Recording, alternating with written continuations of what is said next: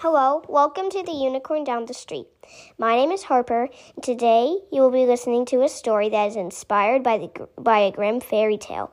I don't quite remember what it is called, but my librarian in school for special area told us it from her big book of Grimm fairy tales. It is about a very, very pesky goat. One day, in a faraway plain, there was a father and three brothers.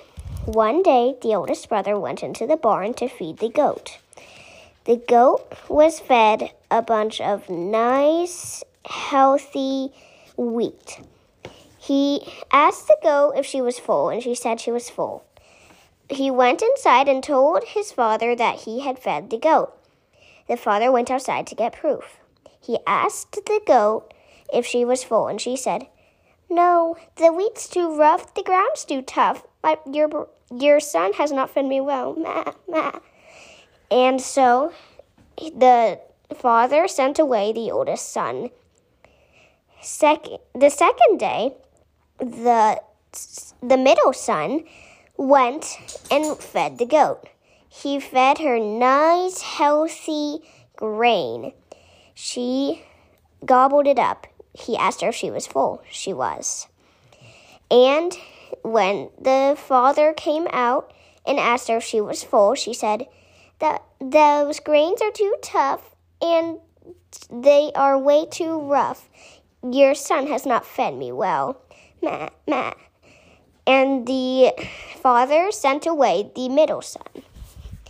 And then on the last day, the youngest son went to feed the goat. He, he again fed her some wheat, and she gobbled it up. He asked her if she was finished and full. She said she was. And he told his father that he had fed the goat and that she was full. And the father went out to get proof. And he said, and the goat said, the, the wheat's too rough, the ground's too tough. Your son has not fed me well. Meh, meh. And he sent away the youngest son. The next day he went to feed the goat and he and he fed her some grain. And when he came back and asked her if she was full, she said, No, the wheat's too tough and it's also too rough. You have not fed me well. Meh, meh. And the father saw what the goat had been doing to his precious sons. He called them all back eh, through a letter. Before the letter reached either of the sons, they all had um, they all had beautiful possessions.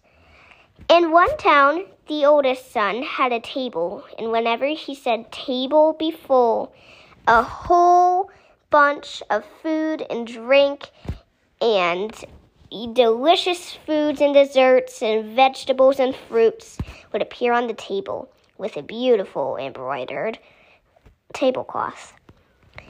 In the second town, the middle brother had a donkey who would who was called Bricklebrit. Whenever you said the donkey's name, he would either regurgitate or poop gold coins. And as for the third son, the youngest son in the third town, he had a magical bag inside that had a magical club. And whenever he and whenever a stranger would come and try to be rude to him or kill him or be murderous, he would the club would come out of the bag and would immediately get the person and he would fall down, not killed, but out of breath, tired, and knocked out.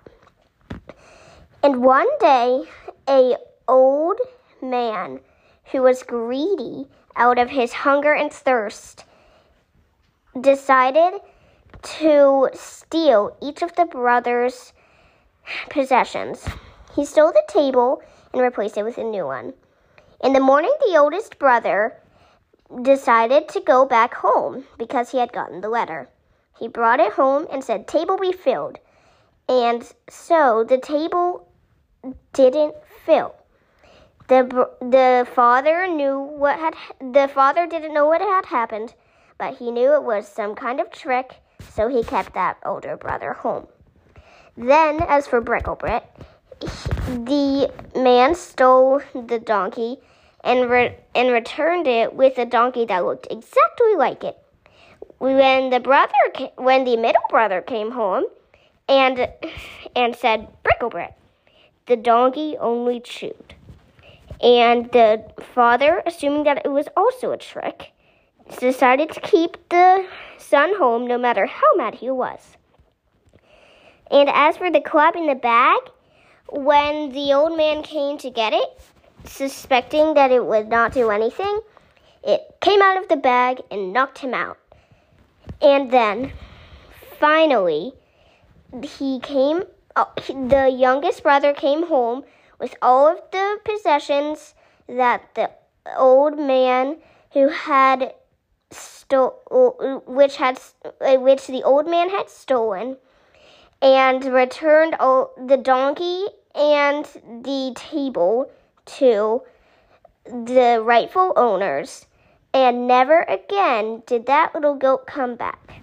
She hid in a fox's hole and came and and the fox was terrified. The bear scared her out, and never again did that goat come back to those brothers.